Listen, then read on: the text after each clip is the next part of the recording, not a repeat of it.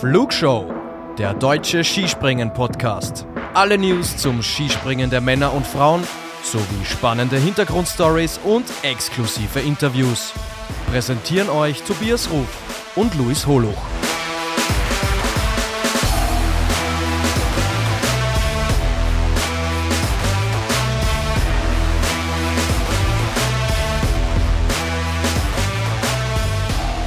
Eine Woche müssen wir noch durchhalten und dann beginnt mit dem Sommer Grand Prix ganz offiziell die neue Skisprungsaison 2023, 2024 und wir von der Flugshow wollen euch darauf vorbereiten und widmen uns heute ganz ausführlich dem Thema neu im Reglement. Endlich ist es soweit und äh, ich, Luis Holoch, freue mich sehr, dass ich das nicht alleine machen darf, muss, kann. Mein Kollege Tobias Ruf steckt leider immer noch bei der Tour de France in der letzten Tour de France Woche, aber ich habe einen ganz besonderen Gast bei mir, der feiert heute sein Flugshow-Debüt. Ähm, und als wir diesen Podcast gestartet haben, da ist er selber noch von der Schanze gesprungen, hat um Weltcup-Punkte gekämpft und inzwischen ist er interessierter Beobachter und meinte zu mir in Planitza, hey, so Expertenrolle, das wäre doch genau mein Ding. Und deswegen möchte ich dir heute die Chance geben. Herzlich willkommen, Andreas Schuler. Servus, Andi, grüße dich. Ja, hallo und grüezi wohl, so wie man in der Schweiz sagt. ja, ja, ein ehemaliger Schweizer Skispringer bei uns, das hatten wir auch noch nicht. Sehr schön, dass das geklappt hat. Ich weiß natürlich, was du inzwischen machst, aber die Leute da draußen vielleicht nicht. Was macht man als ehemaliger Schweizer Skispringer mit 27 jungen Jahren? Ui, ja, so ganz so jung wie vor zwei Jahren, wo ich noch aktiv war, fühle ich mich schon nicht mehr, aber ähm, ja, als erstens mal Skisprung-Fan bin ich nach wie vor begeisterter Zuschauer, Experte, vielleicht ein bisschen, aber ob es dann jetzt heute klappt, bin ich gespannt und ich freue mich auf jeden Fall. Und ja, nebenbei hat das normale Leben angeschlagen, Arbeit, Studium und ab und zu mal ein paar Kids im bei uns im Skiclub in Einzelnen trainieren. Okay, also zumindest äh, einigermaßen nah dran bist du immer noch. Ähm, bist du denn in der Zwischenzeit noch mal selber gesprungen oder hat sich das erledigt mit deinem Karriereende? Das wäre eigentlich das große Projekt für, für den Herbst, sage ich jetzt mal. mein, mein Ziel wäre nochmals Ski zu fliegen, aber ob das so wird, das steht noch in den Sternen. okay. Ja, ich ich habe ja noch eine Wette in diesem Podcast, die ich einlösen muss. Ähm, deswegen, ähm, ja, vielleicht schaffen wir es ja mal zusammen auf Trainingslager zu gehen. Das wäre natürlich was. Ist gut, bin ich gespannt. Und ich erst, ja. Ich bin auch gespannt, was heute bei dieser Folge rauskommt, denn äh, du hast vorhin gesagt, das ist so ein bisschen Sprung ins kalte Wasser. Und ganz ehrlich, so geht's mir heute auch, denn wir haben echt ein bisschen was vor uns, äh, wenn man sich anschaut, was sich die FIS so an Regeländerungen ausgedacht hat. Deswegen vielleicht äh, gleich mal die erste Frage. Mhm. Hast du in deiner aktiven Zeit schon mal so viele neue Regeln gelesen, lernen müssen, dich darauf einstellen müssen? Puh, so, so viele aufs Mal würde ich sagen nicht. Ich glaube, es gab keine Saison, in der ich aktiv war, wo es keine Reg Regeländerung gehabt hat, zumindest mit dem Material, dem Wettkampf an sich. Aber ja, dieses Jahr gibt es schon recht, recht viel, wenn ich das jetzt auch so kurz überflogen habe, was, was da alles gemacht werden will. Ist das denn, sagen wir mal, eine, Last für einen Skispringer, wenn er merkt, oh Gott, jetzt, äh, jetzt habe ich mich vielleicht gerade an das alte Material gewöhnt, jetzt muss ich schon wieder äh, Anpassungen vornehmen? Nervt es? Uh, ich denke, da ist jeder individuell, aber mich persönlich hat es nie wirklich gestört, weil ja, ich habe mir dann gedacht, du, schlussendlich sitzt jeder im gleichen Boot und ja, jeder muss irgendeine kleine Änderung vornehmen oder sich gewissermaßen anpassen und von dem her hat es mich nicht wirklich gestört. Okay, bleibt einem ja auch nichts anderes übrig, ne? Weil das, das, das ist das, womit man arbeiten muss. Absolut, ja. Und irgend am gewissen Level dann, dann gehört es halt zum Beruf und man macht einfach das Beste daraus, ja. So wollen wir das in dieser Folge auch angehen. Ähm, der, der grundsätzliche Plan ist, ähm, wir möchten euch über alles informieren, was jetzt so das Drumherum des Skispringens angeht, aber natürlich vor allem das Material. Und im ersten Schritt werden wir dann jeweils erklären, was überhaupt passiert ist und dann, ja, schauen wir mal, ähm, ob wir den Sinn dahinter verstehen und äh, im letzten Schritt dann, wie gut wir das eigentlich finden. Und ich würde sagen, wir fangen ganz locker an mit einer kleinen Regeländerung, die nur das Frauenskispringen betrifft. Äh, da ist es nämlich jetzt so, dass es nicht mehr zwei Ligen unter dem Weltcup gibt, sondern nur noch eine. Also der äh, Continental Cup und der FIS Cup werden zusammengeführt. und man braucht dann einen Top 15 Platz, um das Weltcup-Startrecht äh, zu bekommen. Das gilt jetzt auch für die letzte Saison. Ähm, wenn man sich das so anschaut, ich, ich weiß jetzt nicht, wie, wie sehr du beim Frauenskispringen drin bist, ähm, aber ich habe mir vor allem die Frage gestellt, braucht es das überhaupt aktuell? Ich persönlich finde es eigentlich eine gute Anpassung, weil ja, ich habe jetzt nicht die, die Ranglisten auf von A bis Z studiert die letzten ein, zwei Jahre, aber grundsätzlich denke ich, darf man schon sagen, dass beim COC und FIS Cup der Frauen relativ wenige Girls oder Damen am Start waren. Und ja, ich denke, so, so macht es den, den Wettkampf selber auch attraktiver und ich denke, es kann nur, ja, nur gewinnbringend ist vielleicht die falsche Aussage, aber es kann durchaus ein interessanter Ansatz sein, ja. Ich habe mir dann angeschaut, ähm, es gibt ja Springerinnen, die beispielsweise in der letzten Saison zwischen Platz 16 und 30 im COC unterwegs war und die äh, vorher natürlich das Recht gehabt hätten, im Weltcup zu starten. Das fällt jetzt durch die Regeländerung weg. Für die ist es, glaube ich, jetzt so ein kleiner Nachteil, weil sie sich das Weltcuprecht erstmal wieder neu erspringen müssen dann. Ja, bin ich gleicher Meinung wie du, aber trotzdem sehe ich irgendwo auch, ich sehe es halt immer so, wenn man im COC unterwegs ist oder auch im FIS-Cup oder wo auch immer, solange die Form nicht passt, dass man irgendwo beim COC vorne mitspringen kann, hatte ich immer das Gefühl, braucht man mich auch wirklich nicht im Weltcup, weil ja, sonst ist, ist man irgendwo fast ein bisschen fehl am Platz und kämpft dann eher mit, anstatt mitzuspringen. Und mir persönlich ging es auch relativ oft so, dass ich, weil die Schweiz doch eine kleine Skisprungnation ist, aus einem Grund dann die Chance bekommen habe, im Weltcup zu springen, obwohl es im COC gar nicht so gut lief. Und dann, dann war es eher ein, auch ein Fight im, im Weltcup, anstatt eine, eine Belohnung sozusagen. ja, verstehe, ja. Ähm, ein Vorteil, den diese neue Serie auf jeden Fall hat, äh, Intercontinental Cup heißt sie übrigens, ist natürlich, äh, der, der Wettkampfkalender wird automatisch voller, dadurch, dass man diese beiden äh, Serien zusammenlegt, was ja vor allem ja in der Vergangenheit beim Frauen-COC echt ein Problem war, weil du teilweise nur vier Wettkämpfe im Winter hattest, dementsprechend ähm, ja, finde ich persönlich das auch gar nicht mal so schlecht und bin gespannt, ähm, wie sich das Ganze entwickelt. Was jetzt neu im Reglement ist, was letzte Saison ja eine Ausnahme war, diese Hybridspringen, also Springen auf Eisspur, Landen auf Matte, stehen jetzt tatsächlich auch im Reglement, sind also eine Alternative. Wir haben da letzte Saison sehr viel debattiert drüber. Ähm, wie finden wir das eigentlich? Deswegen würde mich deine Meinung jetzt mal interessieren. Äh, hast du dir das damals gegeben in, in Wiswa? Und wenn ja, wie hat es sich für dich angefühlt als ehemaliger Springer? Also zugeschaut habe ich ganz klar, ja. Aber also ich finde es grundsätzlich etwas, das ins Reglement sehr gut reinpasst. Nur schon aus dem Grund, weil, ja, wenn man die, die, die Wetterlagen der, den letzten, keine Ahnung wie viele Jahre betrachtet, ist halt der Schnee immer knapper und von dem her hat man eine Ausweichmöglichkeit, wenn es mal, wenn es halt mal gar nicht geht oder gar keinen Schnee hat. Und als Springer selber, denke ich, ist die Umstellung ah, sehr, sehr klein und von dem her finde ich, passt das ganz gut.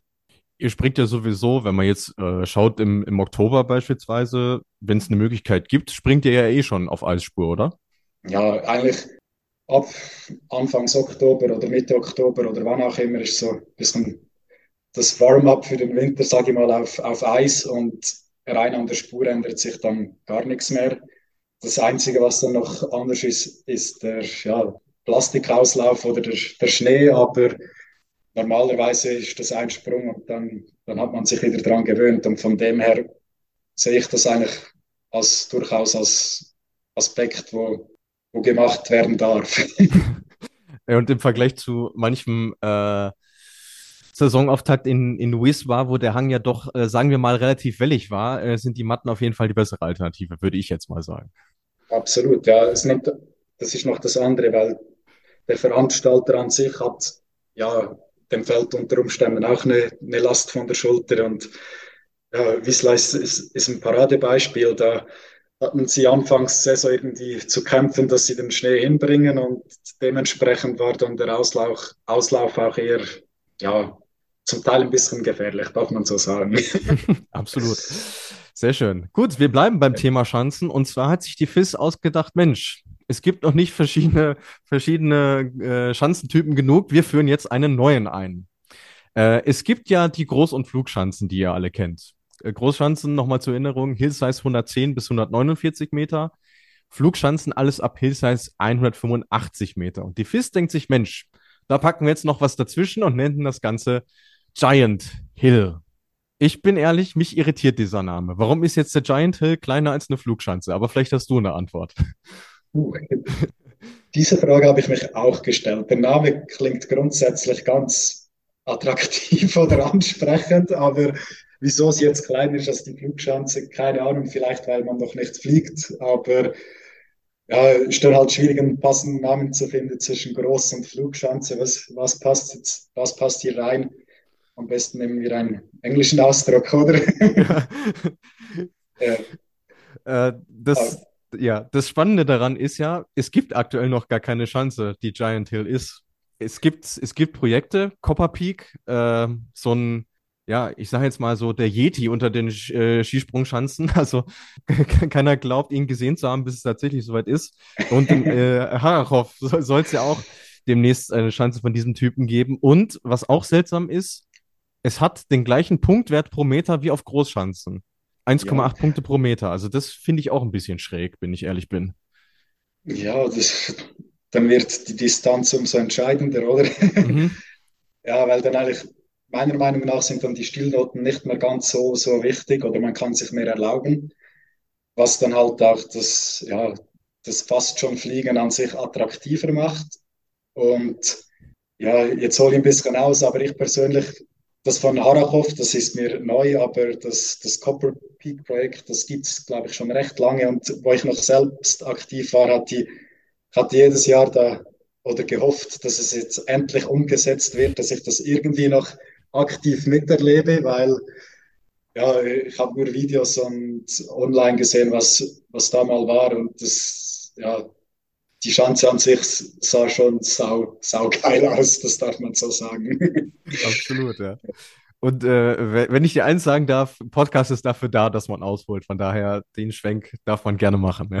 Perfekt, ja.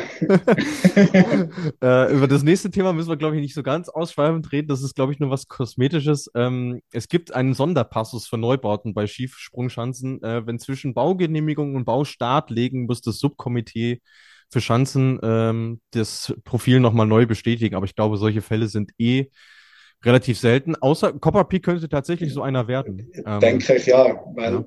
Entschuldigung, wenn ich dazwischen spiele, aber ich mag mich erinnern, glaube ich, ich war dort in Iron Mountain und das muss mindestens fünf Jahre her gewesen sein und das Projekt gab es da schon. Ob die Baugenehmigung schon vorhanden war, keine Ahnung, aber ich denke mal schon. Mhm.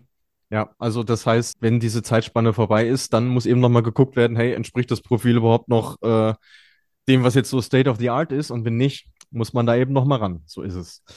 Gut, wir schauen äh, ins Weltcup-Reglement rein und da gibt es eine Neuerung, dass nämlich die Veranstalter im November und im Dezember ähm, von der FIS die Empfehlung bekommen, ein Schneedepot anzulegen. Ähm, ist, glaube ich, ähnlich wie mit den Mixspringen schon eine sinnvolle Neuerung, wenn man sich die Wetterlage mal so anschaut. Absolut, ja. Ich habe mich, hab mich noch ein bisschen gefragt, ja, eigentlich hat man jetzt die, ähm, die hybride Maßnahme mit Plastikauslauf und Eisspur sozusagen bewilligt. Und ich würde jetzt sagen, ja gut, könnte man das ja auch so machen, weil ich glaube, fast jede Chance, die anfangs Winter auf dem Kalender steht, hätte die Möglichkeit, auf Eis anzufahren, auf Plastik zu landen. Vielleicht jetzt Titisee nicht oder Engelberg, aber mhm. ja, von dem her sei mal dahingestellt, ob es das Depot dann wirklich braucht, aber grundsätzlich why not, oder? Das, äh, das würde ich auch denken. Beim nächsten Punkt habe ich mich so ein bisschen gefragt, ob das tatsächlich notwendig ist. Und deswegen ist es sehr praktisch, dass wir äh, dich als Ex-Springer da haben. Äh, die Veranstalter müssen ab sofort eine Team-Hospitality bereitstellen. Das ist äh, so eine Art Aufenthaltsraum für eben euch äh, Skispringer, Skispringerinnen, Trainer, Servicepersonal. Und es wird verlangt, dass es dort adäquate Sitzmöglichkeiten gibt. Das Ding muss beheizt sein. Es muss Verpflegung vorhanden sein und Waschmöglichkeiten in der Nähe. Ich war jetzt letzte Saison ein bisschen unterwegs, habe das gesehen. In Hinterzarten gab es es, in Willingen, in Planice und Vikersund. Aber ganz ernst, also braucht es das wirklich für euch Skispringer oder seid ihr nicht eh in euren Containern? Ich finde es ein bisschen witzig, dass das jetzt so neu im Reglement steht, weil grundsätzlich habe ich das Gefühl, war das so oder so überall schon der Fall. Ja, das mit dem gesunden Essen ist, sei zum Teil ein bisschen dahingestellt, aber ob es das wirklich braucht. Normalerweise ist man so oder so in einem Hotel untergekommen, wo, wo sehr anständig ist und ob es jetzt an der Schanze noch eine Waschmöglichkeit oder beheizte Container gibt, ja, so ein bisschen nice to have, aber braucht es, braucht es das wirklich meiner Meinung nach nicht unbedingt. Also jetzt jedes kleine Detail. äh, ich, mir ist sofort in den Sinn gekommen, das macht es ja für einen Veranstalter auch schwieriger, weil das Ding da hinzustellen und es zu betreiben, das sind schon mal zwei zusätzliche Kostenfaktoren und dann brauchst du noch Leute, die das betreuen. Also das äh, finde ich jetzt gerade, wenn man drüber nachdenkt, ähm, es wird sowieso alles immer teurer. Und man tut sich teilweise beim Frauenskispringen immer noch schwer, jedes Wochenende zu besetzen und äh, macht dann doch diese Auflage für einen Veranstalter. Weiß ich nicht, ob es das wirklich, ob es das wirklich braucht. Aber ähm, du hast ja schon ja. gerade auch ein paar Argumente genannt, warum nicht. Ja, ich meine, die Frage, ich stelle mir mehr die Frage, was muss dann zusätzlich noch kommen, weil ich persönlich habe das Gefühl, Stand jetzt ist so oder so alles schon relativ Luxus und eigentlich mehr wie jetzt braucht es nicht an ja, praktisch jedem Ort. Mhm. Und von dem her, ja, ist echt schwierig zu sagen, was, was da noch zusätzlich schön wäre. Aber wie, wie du schon erwähnt hast, wenn man so oder so schon darum kämpfen muss mit Kosten dies und das, dann ja, könnte man das jeweils vielleicht auch an zweiter Priorität anstellen. Ich, ich bin gespannt, wie lange sich es im Reglement hält. Ab und zu gibt es ja so Paragraphen, die dann äh, relativ schnell rausfliegen. Äh, bei der nächsten Thematik bin ich mir sicher, dass uns die äh, so schnell nicht verlassen wird, und zwar das Superteam. Haben wir eingangs des Sommers schon mal drüber gesprochen, als es die Nachricht gab, dass dieses Format das Teamspringen bei Olympia ersetzt. Wie hast du denn reagiert, als du davon mitbekommen hast? Ja, ich, ganz ehrlich, das von Olympia habe ich gar noch nicht so mitgekriegt, aber ich persönlich als Skispringer aus einer kleinen Nation, sage ich jetzt mal, finde die Superteams-Wettkämpfe ähm, sehr spannend, weil, weil es doch auch ein bisschen, ähm, ja, auch den kleineren Nationen die Chance gibt oder einfach, ja, dem, dem Superteam, das halt momentan einfach wirklich saugut in Form ist, auch mal auf, aufs Treppchen oder aufs Podium zu stehen. Und ja, ich fand diese Wettkämpfe vom letzten Winter echt cool zum Zuzuschauen und bin gespannt, was, ja, was sich jetzt aus dem Gespann Mann und Frau dann noch bildet und ja, könnte interessant werden. Das denke ich auch, weil, und das ist die Neuerung, das Superteam kennen wir ja schon, aber äh, was es jetzt auch geben soll, ist ein Mixed Superteam, also je ein Mann und eine Frau aus einem Team. Ansonsten äh, bleibt alles gleich. Also bei dir höre ich schon raus, du, du findest das, äh, findest das ganz spannend. Ja, man muss, ich sehe es halt auch so, weil wenn man den Weltcup-Kalender anschaut, dann sind es ja verhältnismäßig sehr wenige Wettkämpfe, die in diesem Format stattfinden. Und doch finde ich sie sehr spannend und finde, ja, es passt durchaus rein, so ein bisschen Abwechslung reinzubringen. Und ja, wie gesagt, letzten Winter war es, waren es recht spannende Wettkämpfe, diese Superteams. ja. Mixteam, ich überlege jetzt gerade, bist du mal in einem Mixteam gesprungen? Nee, das habe ich, ich persönlich nie miterlebt. Krass, das ist auch schon, das ist auch schon heavy. Gut, wird es nächste Saison auch nicht geben, äh, beziehungsweise im Winter. Ähm, hat sich kein Veranstalter gefunden, das finde ich ein bisschen schade, aber vielleicht ja irgendwann mal ein Supermix-Team. Scheint ja offensichtlich einfach auf die Beine zu stellen zu sein.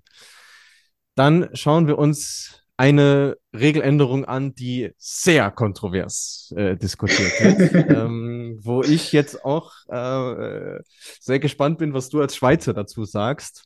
Denn es ist so, dass die Schweiz und viele andere Nationen einen zusätzlichen Quotenplatz bekommen. Es ist jetzt so, dass die maximale Quote im Weltcup von sieben auf sechs äh, Athleten reduziert wird. Und das betrifft Natürlich vor allem die starken Nationen. Das heißt, äh, es gibt jetzt drei Nationen, die sechs Startplätze haben.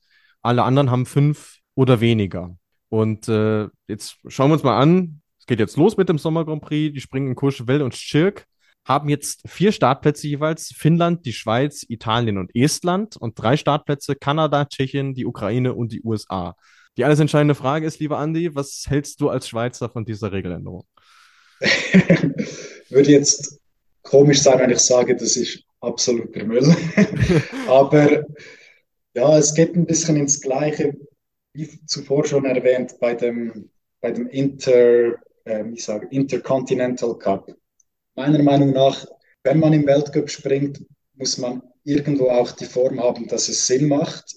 Und jetzt als Springer von einer kleinen Nation man, ist man im Weltcup gesprungen, wenn man mal irgendwo einen Teamwettkampf hatte oder was auch immer.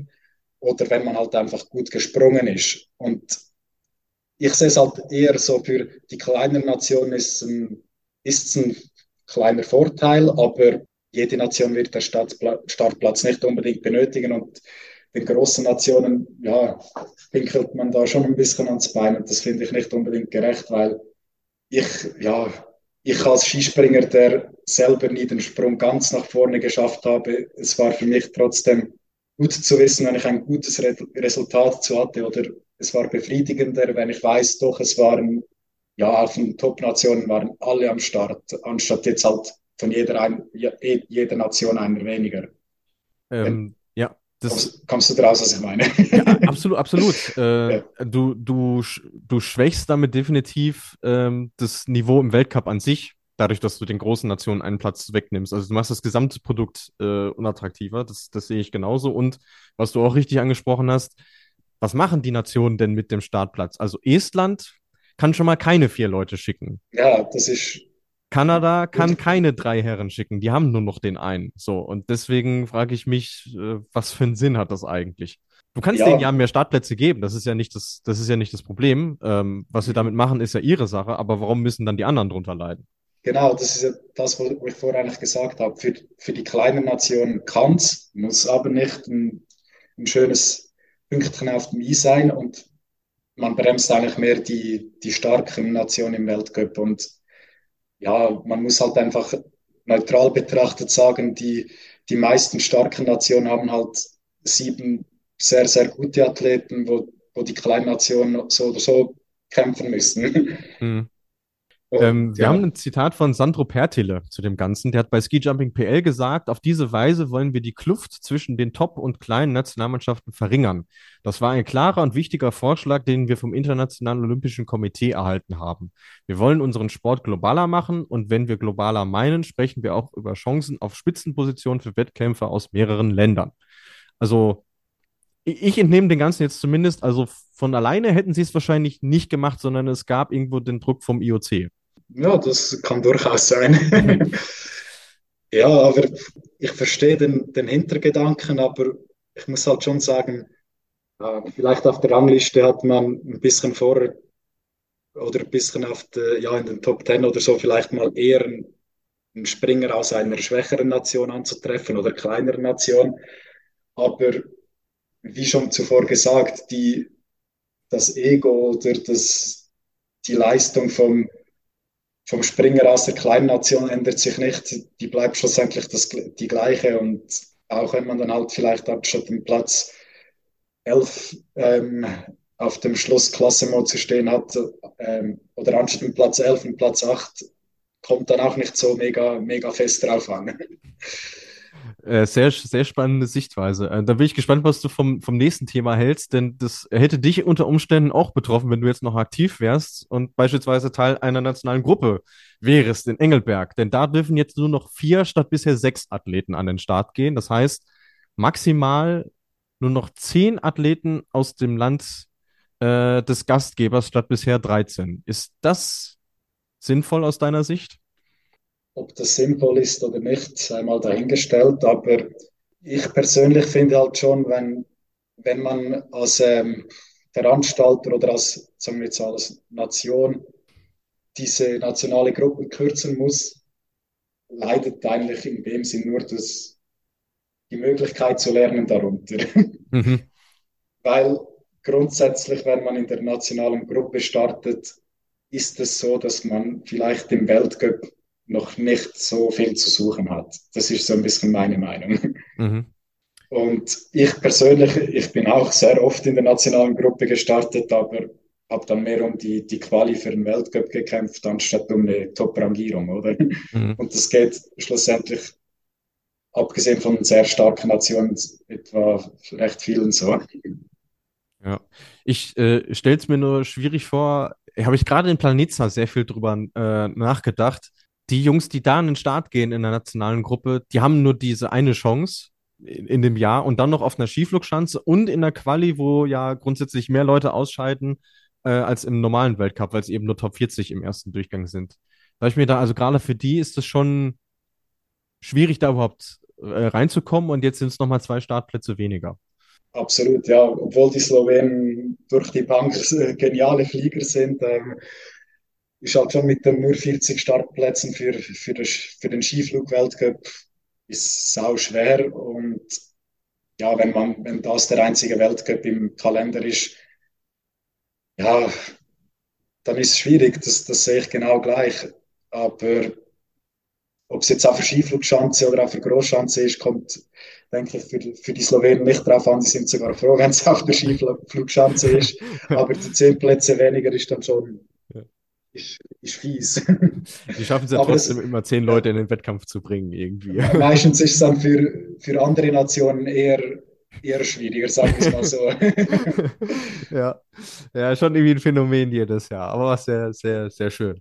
Ähm, ich denke mal, mit äh, äh, Spesen und sowas wollen wir euch jetzt nicht weiter langweilen. Das ist, äh, das ist tatsächlich ein Nerd-Thema. Aber was jetzt äh, unmittelbar ähm, an diese Geschichte anschließt, ist, ähm, dass es auch im COC äh, eine, eine Anpassung gibt. Ich glaube, eine, über die du dich äh, sehr gefreut hättest, wäre ein höheres Preisgeld. Weil man muss ja schon sagen, das ist ja eine Wettkampfklasse, die unter Ausschluss der Öffentlichkeit irgendwo stattfindet. Man, man springt da vor sich her, man springt für die Ergebnisse. Aber es gibt jetzt zumindest ein bisschen mehr, mehr Kohle für die ersten acht Plätze. Ich denke mal, da finden selbst wir nichts dran, was schlecht ist. Absolut, obwohl ich jetzt, wenn ich das Beispiel auf mich beziehe, ich habe gesehen, dass von das neu auch der siebte und der achte Platz ähm, ein Preisgeld kriegt und ich habe in meiner Karriere mindestens ja, sechs oder sieben Mal den neunten Platz erreicht im COC. Aber ja, grundsätzlich absolut finde ich es eine coole Sache und ich denke, das kommt auch wieder ein bisschen dem Athleten entgegen, der dann halt bei den starken Nationen nicht, nicht im Weltcup starten darf, weil er halt, weil es von den Quoten her nicht passt und dann im COC muss, hat er immerhin die Chance, ein bisschen mehr Cash zu machen. Was ja wirklich äh, eigentlich dann schade ist, ist, dass die Klasse, wie gesagt, äh, ja kaum medial irgendwie begleitet wird. Also es gibt selten mal irgendwie einen Livestream, geschweige denn eine, TV-Übertragung, obwohl es ja jetzt automatisch interessanter wird, dadurch, dass ja äh, stärkere Springer jetzt im COC quasi, äh, ich will jetzt nicht sagen absteigen, aber äh, quasi zurückgestuft werden. Also die müssen da jetzt wieder schauen, dass sie ihren Quotenplatz für den Weltcup erspringen und das kriegt man kaum irgendwie mit. Also wenn es jetzt nicht gerade zur Vierschanzentournee äh, drum geht, wer springt jetzt die Startplätze für die, äh, Österreich und Deutschland.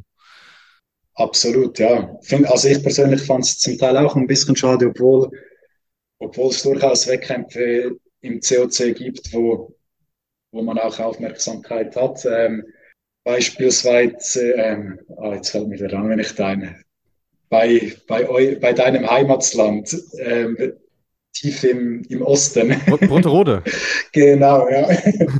Das, das war natürlich als, als Skispringer immer ein Highlight im, im COC.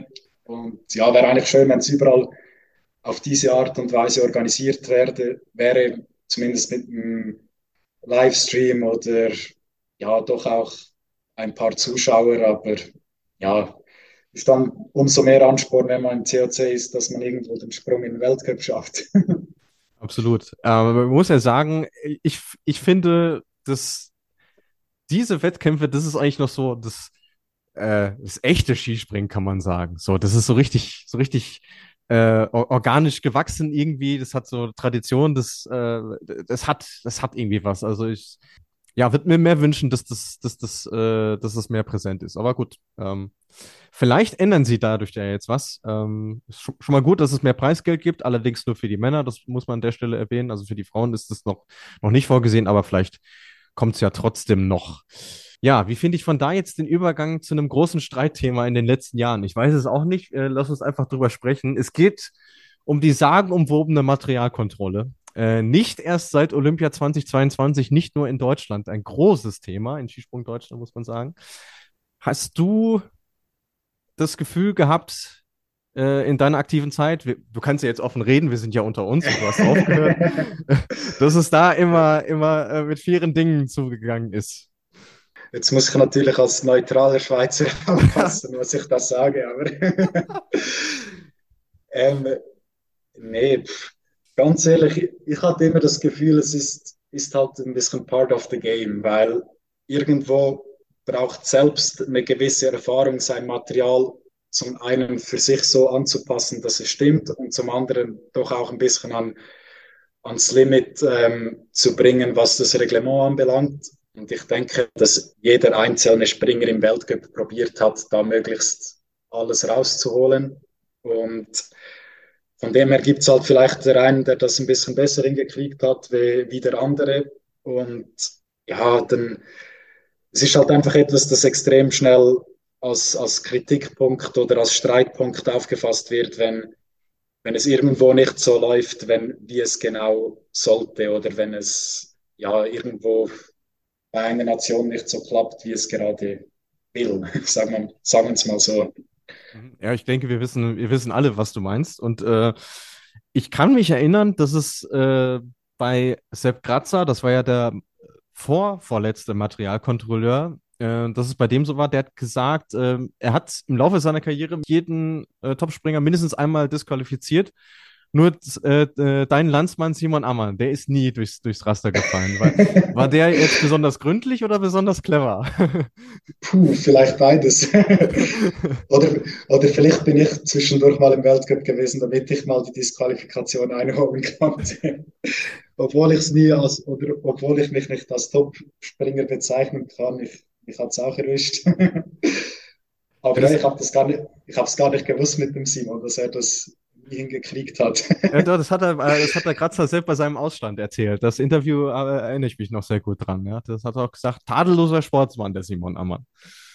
Ja, ich weiß nicht, ob, ob das schlussendlich zusammenhängt, wie, mit wie gut man Skispringt, ob man jetzt mal disqualifiziert worden ist oder nicht, aber ja, Simon hat es anscheinend, anscheinend sehr gut hingekriegt. Mal schauen, er springt ja noch vielleicht. ja, nein, unter, unter Sepp wird er leider nie mehr kontrolliert, aber. Das stimmt, ja. Vielleicht, erwischt es ihn ja auch noch was. wir, wir, klopfen auf Holz, dass es nicht so wäre, weil ich glaube, das wäre ein Rekord, äh, den bricht im Skispringen so schnell keiner mehr. Ja, definitiv. Äh, ich habe mich natürlich schlau gemacht. Ich habe mal äh, äh, geschaut, ähm, ob ich bei dir ähm, Strafpunkte finde und ich habe drei Sachen gefunden. Ka kannst du dich noch dran erinnern? Ich kann mich erinnern, dass ich so ziemlich jeder Wettkampfstufe mal einen Strafpunkt gesammelt habe. Wenn ich jetzt einen Alpencup auch noch dazu zähle, dort sicher FIS Cup, COC und Weltcup zumindest überall einmal. Ja. Da muss ich jetzt die, die, äh, die Lieblingsfrage des größten deutschen Talkmasters der aktuellen Zeit äh, stellen, nämlich Markus Lanz. Markus Lanz fragt dann immer, was macht das mit einem? Ich konnte dann drei Nächte nicht mehr schlafen. Ist es so?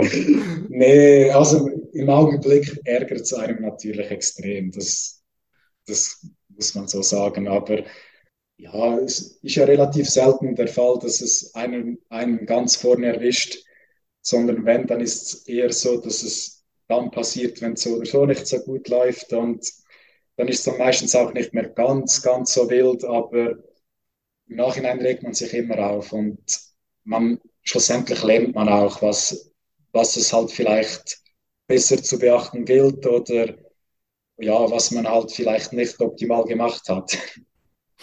Okay, gut. Da hätten wir das auch geklärt. Ähm, es gab ja letzte Saison schon die Ankündigung, dass es äh, ja eine neue Messmethodik geben soll.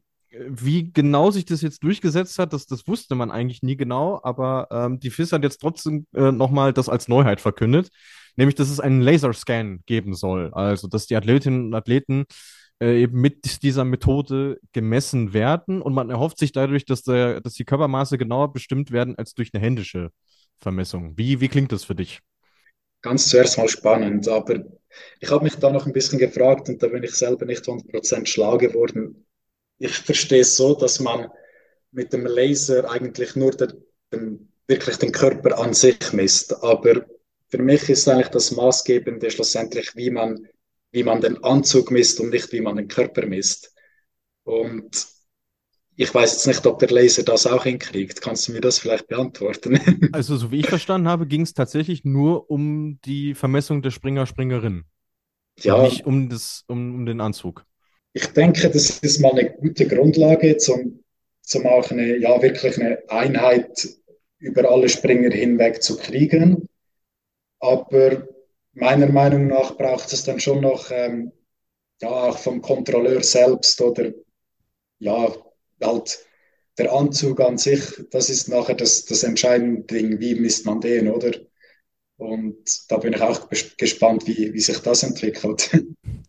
Was mir in dem Zusammenhang jetzt aufgefallen ist, dass die Athletinnen und Athleten sehr viel offener waren als vorher, ähm, was sie denn eigentlich gemacht haben, um dieses Reglement irgendwie zu umgehen, weil es ja doch offensichtlich Spielraum gab. Und da gab es vor allem von den Norwegern, Norwegerinnen sehr interessante Aussagen, äh, könnt ihr euch mal durchlesen auf der Webseite vom Rundfunk NRK, dass sie versucht haben, oder sie haben sogar trainiert, das muss man sich mal vorstellen, sie haben trainiert, sich bei den Kontrollen kleiner zu machen, als sie eigentlich sind.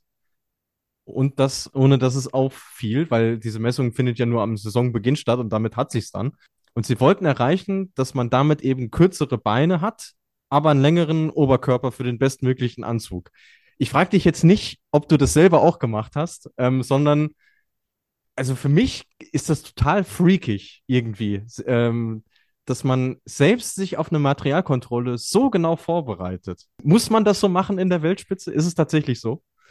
Ich kann dir jetzt ganz ehrlich sagen, ich darf ja jetzt, wo ich nicht mehr selbst aktiv bin, ich persönlich glaube, dass das ziemlich jeder Springer der eine bisschen mehr, der eine bisschen weniger probiert, sich halt da möglichst schlau hinzustellen. Okay. Wie, wie intensiv die Norweger das jetzt trainiert haben, keine Ahnung. Aber ich sag's mal so, man macht sich sicher nicht extra größer, dass man dann einen höheren Schritt hat, weil man dann, wie, wie schon zuvor, pinkelt, pinkelt man sich wieder ans eigene Bein. Und ja, ich habe jetzt auch, ich persönlich habe auch probiert, sicher nicht mich lang zu machen, sondern eher easy peasy dorthin zu stehen, dass ich nicht länger wird, werde, wie, wie ich eigentlich bin. Aber jetzt mega lange Training Sessions für das habe ich auch nicht gemacht, muss ich auch ehrlich sein.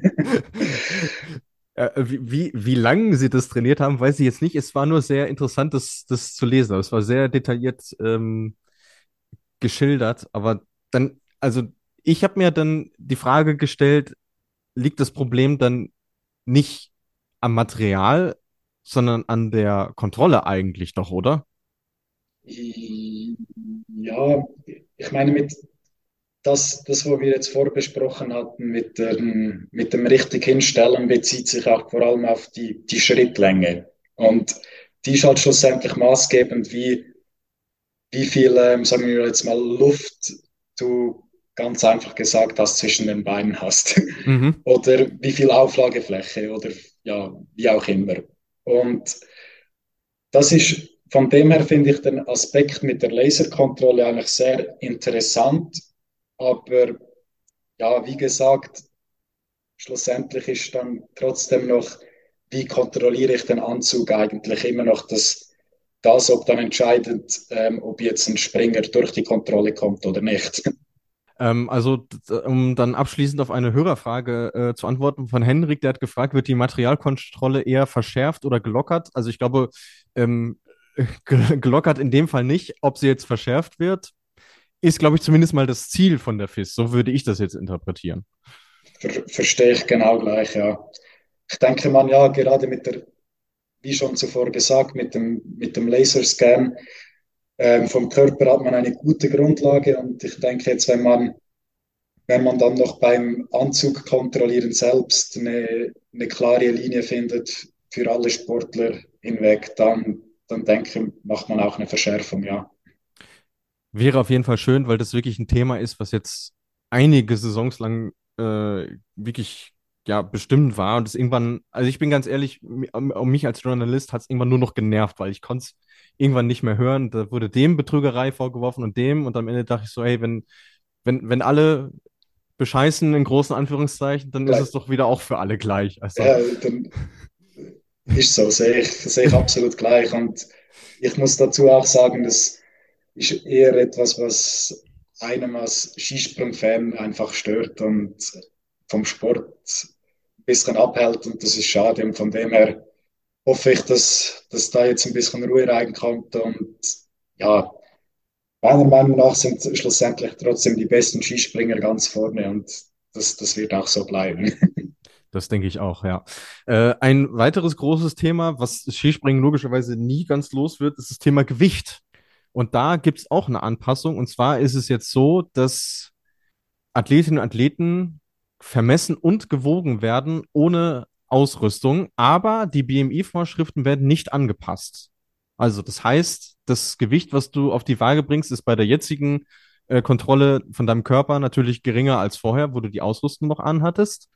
Ähm, aber du musst trotzdem weiterhin ähm, ein gewisses Gewicht erreichen, um die maximale Skilänge springen zu dürfen.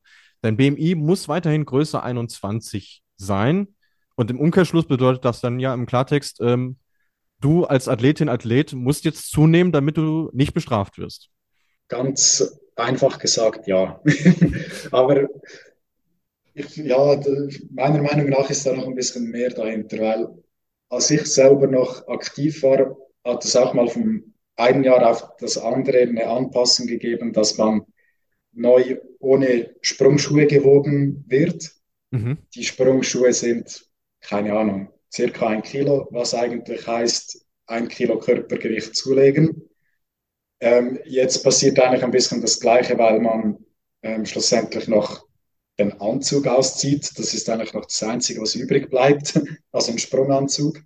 Und das müsste eigentlich auch wieder heißen, dass der, der Athlet ein bisschen schwerer sein müsste, aber leider hat man, also nicht leider, das ist das falsche Wort, aber man hat schon auch herausgefunden, dass, dass es vielleicht gar nicht so schlecht ist für den Skispringer, anstatt jetzt an Gewicht zuzulegen, vielleicht einfach kürzer den Ski zu springen, weil das ja, das ist mit Aerodynamik, ähm, keine Ahnung, was das dann zusammenhängt, Schwerpunkt, Schwerpunkten etc., dass es tendenziell einfach besser ist, einen kürzeren Ski zu springen, dafür leichter zu sein. Von dem her finde ich, ist das Problem an sich noch nicht wirklich gelöst.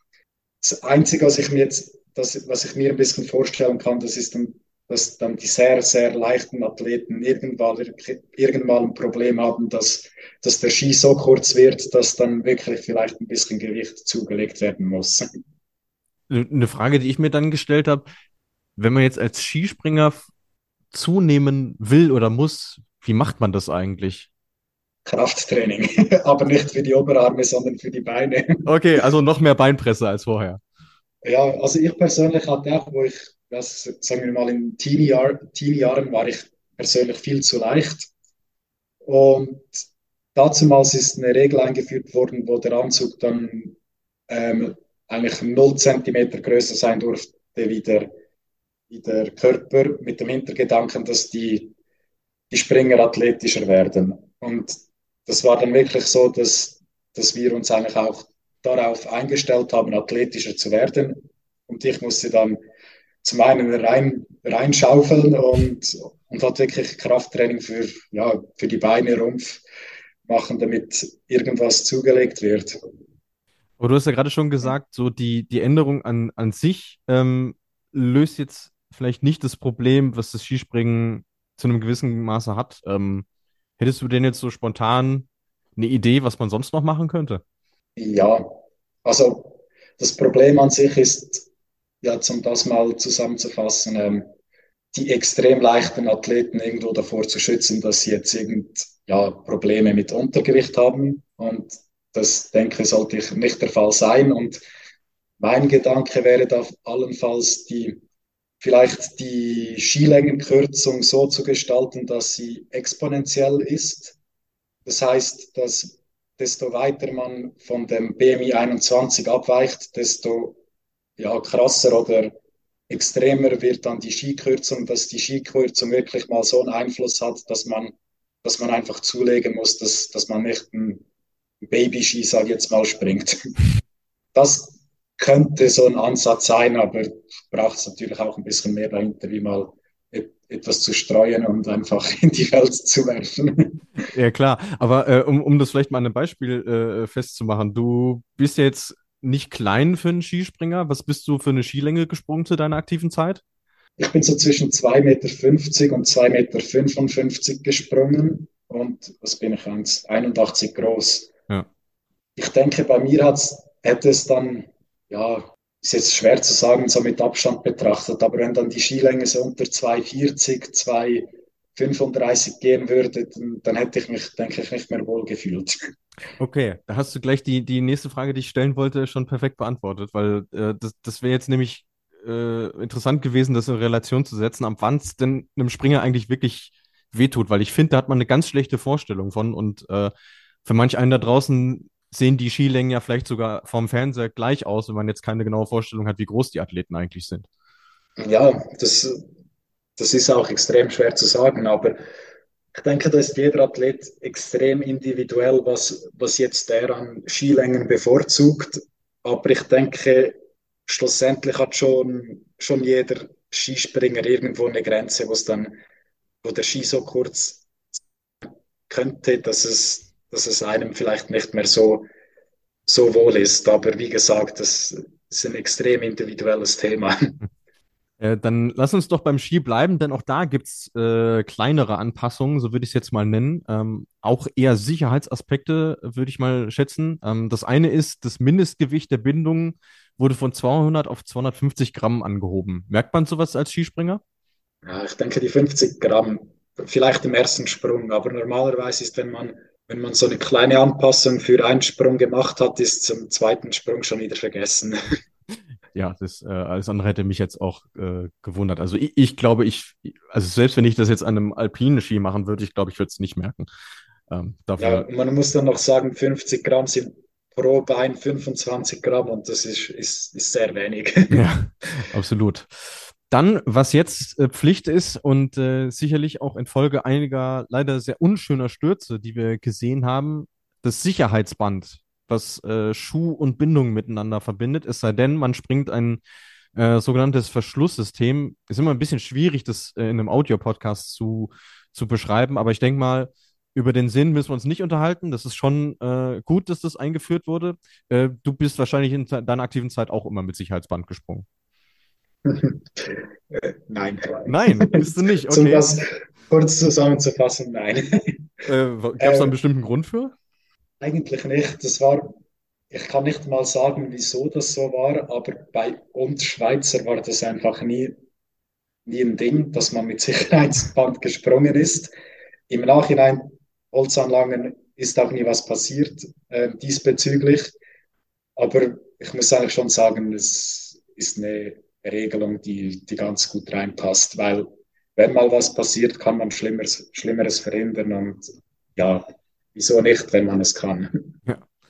Schlimmeres verhindern sollen auch Skistopper, die äh, ab dem Winter verpflichtend sind. Die sollen verhindern, dass äh, Ski unkontrolliert wegrutschen, beziehungsweise sollen einen Bremseffekt auf Ski haben, ähm, wenn sich der Schuh von der Bindung löst. Also es gab ja einige Fälle, wo äh, ein Springer ja, sagen wir mal, äh, auf dem Vorbau geflogen ist und dann sich die Ski gelöst haben und irgendwie unkontrolliert durch die Luft geflogen sind oder den Hang heruntergerutscht sind. Ich denke mal, das sollen die Systeme jetzt verhindern zukünftig. Ja, also ich war ehrlich gesagt ein bisschen überrascht, wo ich das ge gelesen hatte, weil ich habe gar nicht gewusst, dass das irgendwo mal ein Thema ist. Aber wenn ich mir das Ganze so ein bisschen überlegt habe, muss ich durchaus sagen, ja, vielleicht macht das durchaus Sinn, weil wenn sich dann irgendein Ski mal auf dem Vorbau selbstständig macht, kann der durchaus recht eine Geschwindigkeit aufbauen und unkontrolliert irgendwo reinkrachen. Und wenn man das bei jedem Springer so verlangt, dann, dann ist es auch wieder, jeder sitzt im gleichen Boot und ist eigentlich was Gutes. Mhm. Es gibt äh, auch schon eine erste Innovation auf dem Markt und zwar von der Firma WinAir. Die äh, stellen ja Bindungssysteme her und von denen gibt es ein 2-1-System, ähm, ein Sicherheitsband mit Skistopper. Das könnt ihr euch auf deren Instagram-Seite auch mal anschauen, damit ihr da eine genauere äh, Vorstellung von hat. Der Sebastian, der der Inhaber der Firma ist, hat uns auch auf Instagram geschrieben, gesagt, das System ist mit allen herkömmlichen Systemen kompatibel. Und ich denke mal, der gute Mann, äh, wenn er geschäftstüchtig ist, wird er jetzt ein bisschen Zulauf bekommen von Springern, die so ein System benötigen. Hoffe es mal. ähm, wir haben noch zwei weitere Themen. Wir wandern mal äh, am Körper ein bisschen nach oben und zwar zu den Schuhen. Äh, ein kleines Mysterium auch, äh, was das Skisprungmaterial angeht. Da gibt es ein paar Änderungen, wo ich mich persönlich schwer tue, damit einzuschätzen, äh, was die jetzt eigentlich bedeuten. Äh, Punkt eins ist, die Schuhsohle darf nicht dicker sein als 40 Millimeter. Vorher waren es 45 Millimeter. Äh, kannst du uns einen Einblick geben, welche Rolle spielt eine Schuhsohle bei einem Sprungschuh? Schlussendlich hat es ein bisschen Auswirkungen auf den Schwerpunkt, vor allem in der, in der Anfahrtsposition, wie, wie stark geneigt, sage ich jetzt mal, man im, im Anlauf steht. Zum anderen hat dieser Aspekt sogar ein bisschen Einfluss auch auf die, die ganze Anzugs, ähm, sagen wir jetzt mal, Optimierung, weil ja, man kann sich so vorstellen, wenn man eine dickere Schuhsohle springt, kann man den Schritt des Skispringers ein bisschen ja, um diese paar Millimeter nach unten verschieben. Das gleicht sich dann so wieder aus, weil man halt in der Messung ein bisschen höher steht. Und ähm, ja, aber schlussendlich das, das, was man wirklich spürt, ist, denke ich, das im Anlauf, dass man da eine gewisse, gewisse ähm, einen Neigungsunterschied hat. Mhm. Was sich auch ändert, ist die Gesamthöhe der Schuhsohle und des, des Bindungskeils, den man ja sicher hinten in den Schuh steck, äh, steckt. Der, das darf jetzt nicht größer als 50 Millimeter sein, vorher waren es 70. Und die Dicke der Rückseite des Schuhs darf nicht größer sein als 30 Millimeter, was gleichzeitig bedeutet, dass auch die Dicke der Keile reduziert wird. Ähm, da reden wir jetzt von 35 Millimeter statt 55. Und das beides zusammen durfte vorher 80 Millimeter sein, ergo jetzt nur noch 65. Stelle ich mir eine ziemlich gravierende Änderung vor für einen Skispringer. Ja, ich stelle es mir so vor, wenn jetzt mein Skisprungkeil, den ich hinten in den, den Schuh reinstecke, 15 ähm, Millimeter kleiner sein muss wie zuvor, spürt man das anfangs schon recht stark. Weil ja, das hat dann mit der Skiaufnahme zu tun, wie, wie gut läuft der Ski zum Körper, ähm, wie stabil ist man in der Luft oder wie, wie verhält sich das System und das, das spürt man durchaus und ich denke, das ist eine Umstellung, die, die vielleicht nicht nur einen Sprung benötigt, sondern wirklich auch je nach Springer eins, zwei, drei Trainings oder, oder sogar noch mehr. Äh, es gibt ja einen, der äh, bei seinem allerersten Sprung im Sommer das sehr stark zu spüren bekommen hat. Ich weiß nicht, ob du das Video gesehen hast, aber äh, Halvor Egner Graneröd, den hat es ja bei seinem ersten äh, Sommertrainingssprung ziemlich ähm, zerbröselt. Und ich denke mir, puh, also wenn der weltbeste Skispringer damit äh, bei seinem ersten Sprung so viel zu tun hat, ist das, glaube ich, auch was, was das ganze Feld ziemlich betreffen wird. Ja, gebe ich dir gewissermaßen recht, aber Hand umgekehrt muss ich auch sagen, der, der Granerüt hat so einen Sprungstil, der ist, ja, am Limit ist vielleicht das falsche Wort, aber der ist so ausgetüchtelt, sage ich mal, dass da halt, ja, wenn der Ski irgendwie ein bisschen Oberluft bekommt, sage ich jetzt mal, dass es dann halt wirklich mal blöd gehen kann, ist leider der Fall gewesen, aber es ist halt auch so, dass, dass viele Skispringer, die jetzt vielleicht nicht ganz so gut vorne mit dabei sind, vielleicht gar nicht so extrem am Limit springen wie jetzt der Granerüt. Mhm. Und ja, wie zuvor gesagt, ist so eine Umstellung auch recht individuell und vielleicht ist er auf das, auf das Gefühl von dem Keil angewiesen gewesen oder bei ihm war das ein entscheidender Schlüsselpunkt, dass sein Sprung funktioniert hatte. Und dann ist halt leider jetzt so rausgekommen. Ich hoffe, es geht ihm gut.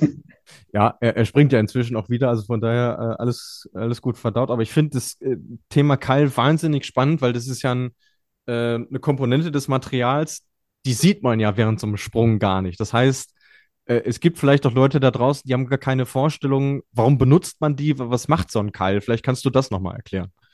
Ja, das, das ganze Keilthema ist eigentlich, also mal noch ein bisschen vorneweg gesagt, ist eigentlich relativ jung. Ich glaube, so vor 10, 20 Jahren war das mehr so ein, ja, so ein Ding, das, das eingeführt wurde, aber noch nicht so, so durchdacht war, sage ich jetzt mal. Und die Keile wurden eigentlich immer dicker und auch größer, sage ich jetzt mal, weil sie einem dabei helfen, die, die Skiaufnahme schneller zu gestalten und eigentlich fast ein bisschen kontrollierter. Nur braucht es halt da ein bisschen Feingefühl, ja, wie viel brauche ich wirklich, wie viel ist dann zu viel.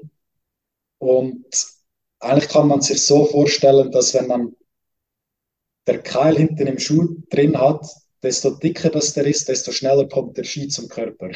Mhm.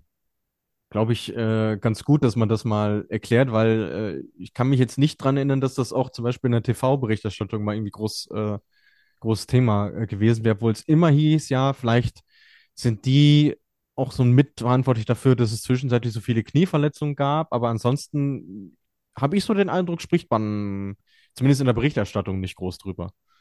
Ja, das ist so, das, das ist halt der andere Punkt. Desto dicker diese Keile sind, desto, desto mehr Druck auf das Knie hat man bei der Landung, weil halt, ja, wenn man im Schuh hinten drin, sage ich jetzt mal, etwas Dickeres drin hat, hat man einen anderen Winkel bei der Landung, also einen steileren Winkel, wenn ich es jetzt richtig sage, ja, ich glaube einen steileren Winkel. Und desto steiler der ist, desto mehr Druck lastet auf das Knie. Und ich denke, darum ist diese Anpassung jetzt auch gemacht worden. Mhm. Hatten wir das Sicherheitsthema auch nochmal beleuchtet an der Stelle. Sehr gut. Ähm, dann gibt es noch eine kleinere Anpassung, wo ich mich äh, frage, wie soll das eigentlich kontrolliert werden? Und zwar heißt es jetzt im neuen Reglement, die Oberkante der Keile muss auf derselben Höhe sein wie die Oberkante der Schuhe. Wie will ja, man das feststellen? Frage ich mich. Ich denke, das ist noch recht schwierig zum Feststellen oder zu kontrollieren, aber weil das eigentlich unter dem Anzug versteckt ist, solange man Ski springt. Aber eigentlich ist es so, dass der Keil, den man hinten in den Schuh reinsteckt, der muss halt dort aufhören, wo, wo der Schuhschaft aufhört. Und ja, man kann sich so vorstellen, für die, die vielleicht Ski fahren, dass wenn man sich etwas hinten im, im Skischuh reinstecken würde, dass dieses Teil halt dann dort aufhört, wo der Skischuh aufhört. Mhm, mh. Dann kommen wir zum letzten großen Thema, was das Material angeht. Anzug ist äh, vorhin schon einige Male gefallen und ich denke mir immer so, äh, gerade wenn ich dir jetzt eben so zugehört habe, ja, eigentlich ist, ist der Sprunganzug das, was äh, die Reifen für ein Formel-1-Auto sind. Wenn der Anzug nicht funktioniert, äh, ja, kann der Sprung so gut sein, wie er will. Äh, und so ähnlich ist es ja bei einem Formel-1-Auto auch, wenn, wenn die Reifen äh, hinüber sind. Ähm, da gibt es wahnsinnig viele Sachen, die da geändert wurden, wo es, glaube ich, auch schwierig ist, das jetzt ähm, ähm, so runter äh. Aber ähm, vielleicht erstmal zur Ausgangsthese, stimmst du meinem äh, Vergleich äh, mit dem Reifen, der vielleicht ein bisschen schräg ist, grundsätzlich zu, dass der Anzug schon die wesentliche Komponente im, im Material ist im Skispringen? Grundsätzlich ja. Ich denke, es ist einfach so ein bisschen das Tüpfchen auf dem i, ob man jetzt ja, sagen wir sehr gut ist oder vielleicht gut oder ja, es ist immer, der Skispringer ist immer noch ein Gesamtpaket zwischen Athletik, mentaler Stärke, der Ski, der Schuh spielt auch was mit rein, aber der Anzug ist schon recht entscheidend, ja. Da habe ich mich gefragt, wie viel äh, hat man als Springer eigentlich äh, selber damit zu tun und wie viel überlässt man äh, seinen Serviceleuten? Ich denke, das ist von Nationen zu Nationen ein bisschen unterschiedlich, weil ja, je, nicht jede Nation, aber viele Nationen machen ihre Anzüge woanders oder haben eigene Schneider mit dabei, die die Anzüge direkt vor Ort machen. Und ich denke, dort ist der Einfluss vom Athlet vielleicht nicht ganz so groß wie jetzt eine Nation, wo, wo irgendwo selber für die, die Anzüge aufkommen muss oder besser gesagt, wo der Athlet wirklich viel dafür arbeiten muss, dass er jetzt einen gescheiten Anzug hat. Aber ja, schlussendlich ist der Athlet da schon auch ein Teil davon, jetzt auch wenn man die, die Anzüge für einen geschnitten bekommt, weil man, das ist sein, ja, sozusagen sein Formel 1 Auto, das, das man steuert und das man kennen muss. Und ja, darum ist auch schlussendlich, wenn man kontrolliert wird und was man nicht, und etwas nicht stimmt, ist das gewissermaßen auch das, die, die Verantwortung des Athleten, oder? Und ja, ist ein ewiges Thema, aber der Anzug, der muss schon passen schlussendlich. Ja, aber, aber sehr gut, dass du es selber nochmal ansprichst, weil äh, gibt ja oft genug dann Athleten, die nach einer Disqualifikation interviewt werden und wirklich dann äh, Schuld auf ihre eigenen Schultern nehmen. Also das äh, ja, kam ja jetzt aus deinem Mund quasi auch nochmal so. Es gibt Anpassungen am Anzugschnitt. Äh, es gibt einen Schnittpunkt der Nähte, der in der Achselhöhle sich befindet. Das muss äh, am Oberkörper bzw. am Armlauf der tiefste Punkt sein und die Form des Schnittes in der Achselhülle muss abgerundet sein. Also es darf äh, kein, kein rechter Winkel quasi entstehen, so würde ich das jetzt verstehen. Ja, das, du hast es eigentlich recht gut schon erklärt. Ich weiß gar nicht, wie ich das besser erklären soll, aber eigentlich kann man sich so vorstellen, wie wenn man ein T-Shirt anhat, dass, dass halt dort, wo der, der Ärmel und das Bauchteil, sage ich jetzt mal, zusammenkommt, dort, dort muss halt die Spitze, die muss zu unterst sein und, und wie du gesagt hast, rund und nicht rechtwinklig. Mhm. Dann äh, gibt es ja, das, das äh, kennt und seht ihr ja, äh, in, äh, an der Vorderseite des, äh, des Anzugs in der Mitte diesen Reißverschluss. Und der muss jetzt mindestens fünf Zentimeter vor dem Rand äh, des Bauchteils des Anzugs enden. Also ein Stückchen äh, oberhalb kann man ja sagen. Also so knapp Bauchnabelhöhe würde ich jetzt mal, würde ich jetzt mal schätzen, so grob, oder? Ja, es ist Bisschen höher vielleicht. Äh, kommt recht gut in irgendwo dort, aber ja, ich, den Punkt sehe ich mehr so, dass, dass da eine klare Regelung steht, aber wo jetzt der Reißverschluss endet, ist nicht die, die Mega-Sache im Anzug, ob er jetzt 10 Meter weiter fliegt oder nicht. äh, bei der nächsten Sache könnte ich mir vorstellen, dass es ähnlich ist, denn es geht um diese Schlaufe, die, äh, die man ja sehen kann, äh, die unten äh, am, ähm, am Saum des Beines quasi baumelt und die ihr äh, Skispringer oder Skispringerin da draußen um euren Sprungschuh umspannt. Und ähm, das ist jetzt wichtig. Die muss jetzt äh, stramm sitzen, also sie darf nicht Luft dazwischen haben, so würde ich das jetzt verstehen. Die Breite dieses Teils des Beins darf die jeweilige Breite der Schlaufe nicht überschreiten. Also es darf nicht äh, quasi wie so, ein, wie so ein Kreis ausarten.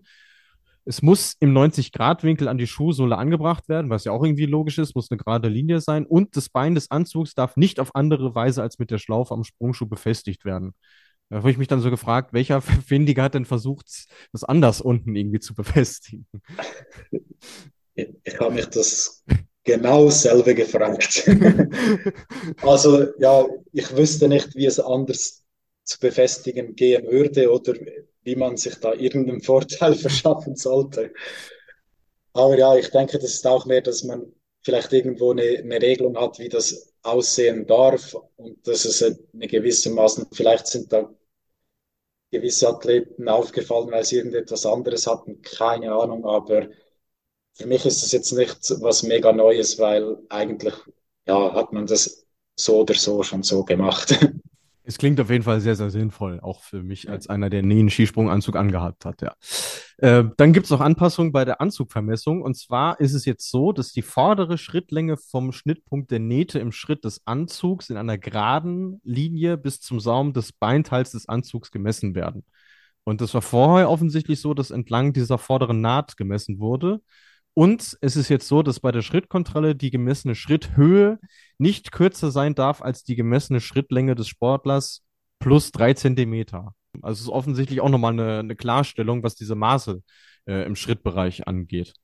Ja, ich war mir so meinen, was, wie genau es zuvor war, aber ich denke, der Hintergedanken ist einfach, dass schlussendlich die, die Beinlänge des Anzugs mit dem vom Körper übereinstimmt und ich weiß gar nicht, wie das vorgemessen wurde, aber das ist jetzt auch nicht die, die Mega-Änderung, habe ich das Gefühl.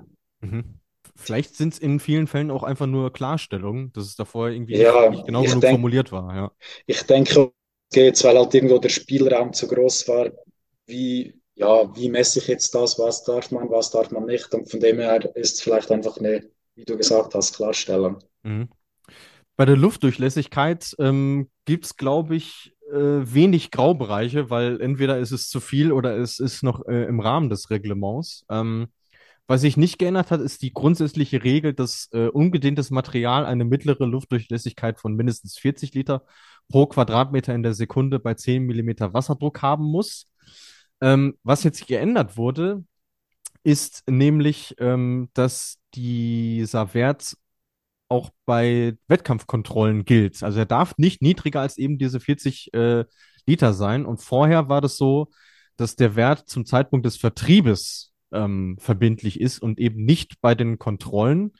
Und auch festgelegt wurde, dass der höchste Unterschied zwischen den äh, verschiedenen Teilen des Anzugs bei der Kontrolle nicht mehr als 12 Liter sein darf. Äh, da muss man vielleicht nochmal erklären, aus wie vielen verschiedenen Teilen besteht so ein Sprunganzug eigentlich. Puh, zwei Ärmel, zwei Beine, ein Oberkörper und. Und die Rückseite, ne? Jetzt überlegen und jeweils beim, ja, beim Oberkörper eine Vorder- und eine Rückseite. Ja. Bein, hat, Bein ist eigentlich ein Teil, da hat eine Vorder- und Rückseite zusammen und die jeweiligen Ärmel auch, also irgendwie fünf, fünf Teile. Genau, und der, der Unterschied zwischen diesen verschiedenen Teilen darf jetzt eben nicht mehr als zwölf, äh, zwölf Liter sein. Das, äh ja, so wie ich das verstehe, zwischen der, ah doch, zwischen den verschiedenen Teilen. Ja, es ja. gibt, glaube ich, noch eine Regelung, dass das Vorder- und das Hinterteil auch nicht voneinander ähm, innerhalb von einem gewissen Rahmen abweichen darf und jetzt halt noch die, die einzelnen Teile. Genau, ja. Also das, das andere stand, ich, ich habe mir extra eine, eine, eine, Version des Regelwerks besorgt, wo die Un äh, Unterschiede markiert wurden und der Teil, den du gerade angesprochen hast, der, äh, der stand vorher auch schon drin. Also das haben sie, das haben sie nicht geändert, das stand vorher schon so fest, genau. Okay. Ja.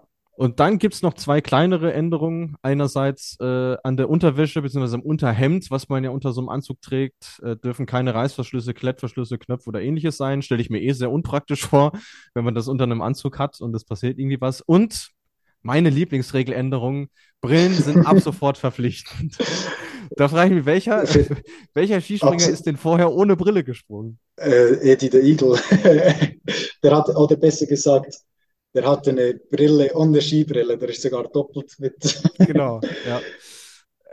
nee, aber ich denke, das ist auch etwas, damit es im Reglement vorhanden ist, aber ich habe auch noch keinen Skispringer gesehen ohne Skibrille. ja. Aber das ist nochmal was anderes als äh, die Änderung vor ein paar Jahren, als Handschuhe verpflichtend wurden, weil das war ja auch ein Sicherheitsthema damals, kann ich mich erinnern. Ja, eigentlich ist ja das auch eine Sicherheitsregelung, wenn man so will, aber es hat halt nur niemand gegeben, der ohne Skibrille gesprungen ist. aber ohne Handschuhe schon, kann ich mich erinnern, gerade im Sommer. Ja, ja also im Sommer, ich selbst auch, ja. ja. Aber irgendwo hat man dann auch gesagt, du, es ist als Schutz sinnvoll und irgendwo gibt es dann auch noch ein paar, paar, keine Ahnung, Quadratmillimeter mehr Auftrieb oder wie man das auch sagt. Ja. Ihr, ihr, merkt schon, es ist wahnsinnig viel, äh, was, wir da, was wir da besprochen haben. Und ähm, auch dazu hat uns eine Hörerfrage gereicht, wie ich finde, äh, eine sehr spannende, und zwar von Sven Granorüt. Das muss man vielleicht erklären, das ist der Vater von Halvor. Und der fragt uns, macht es Sinn, so viele Änderungen momentan zu machen? Ähm, warum macht man nicht äh, eine Änderung nach der anderen, also auf die verschiedenen Saisons verteilt? Sehr philosophische Frage, wie ich finde.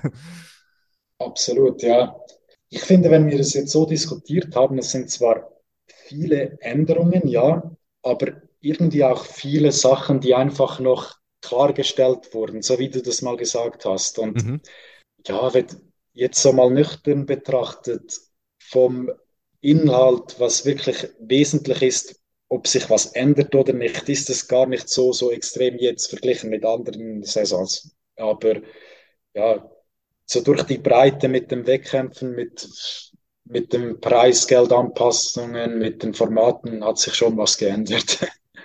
Äh, ich habe ihn dann noch nach seiner eigenen äh, Meinung gefragt, ähm, ne, weil er hat die Frage ja bewusst offen formuliert. Ich habe ihn dann gefragt, äh, hey, was hältst du eigentlich davon? Er hat gesagt, ja, ähm, seiner Ansicht nach wäre der Bodyscan für diese Saison jetzt erstmal genug gewesen und danach macht man das Schritt äh, für Schritt. Und er sagte, dass das alte Material, was man bislang gesprungen ist, dass das Früher ist es ja vielleicht sogar noch äh, in Juniorenbereich gewandert oder an schwächere Nationen. Er glaubt jetzt, dass das vielleicht dann ähm, ja irgendwo überflüssig wird, dass es da kein, keine richtige Wiederverwendung äh, für gibt. Fand ich auch einen ganz spannenden Aspekt, ne? wenn man, gerade wenn man über das Thema Nachhaltigkeit Absolut. nachdenkt und so ein neuer Sprunganzug, der kostet ja auch ein bisschen was. Ja, der ist leider ein bisschen teurer wie das Brötchen, das ich morgen beim Bäcker hole.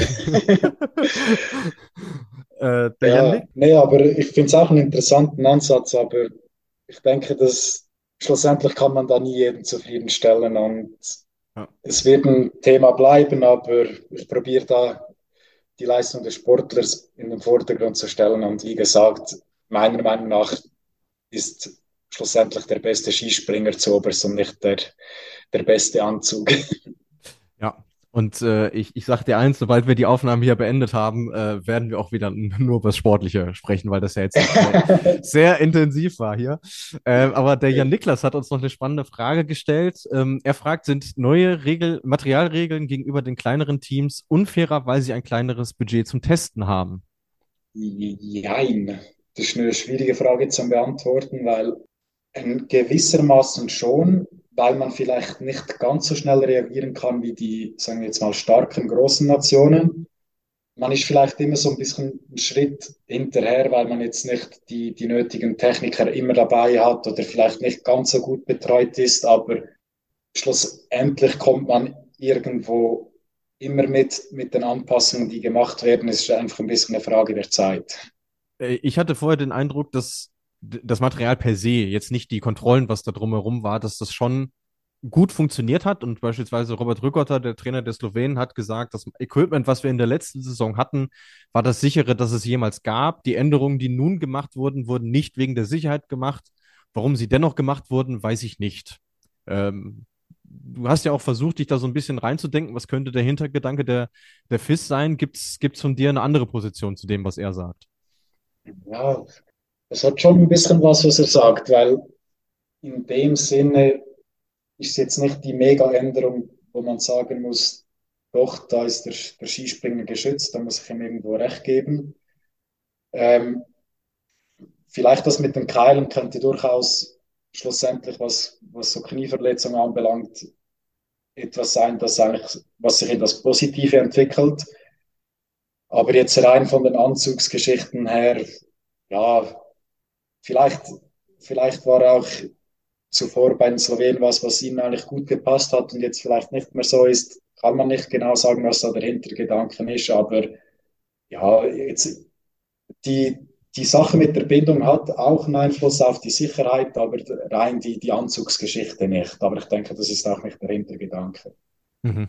Ja, äh, sehr spannend von dir dann nochmal eine Einsicht zu bekommen, weil äh, ich finde, es waren jetzt sehr viele Sachen, aber es gab erstaunlich wenig Reaktionen darauf. Also äh, ich habe so den Eindruck gehabt, ja, man, man nimmt es halt so hin, weil was bleibt einem eh anderes übrig, aber ähm, ich finde, wenn es was zu kritisieren gibt, sollte man das auch, auch sagen dürfen. Deswegen hat es mich ein bisschen gewundert, dass da nicht mehr kam insgesamt aus der Szene.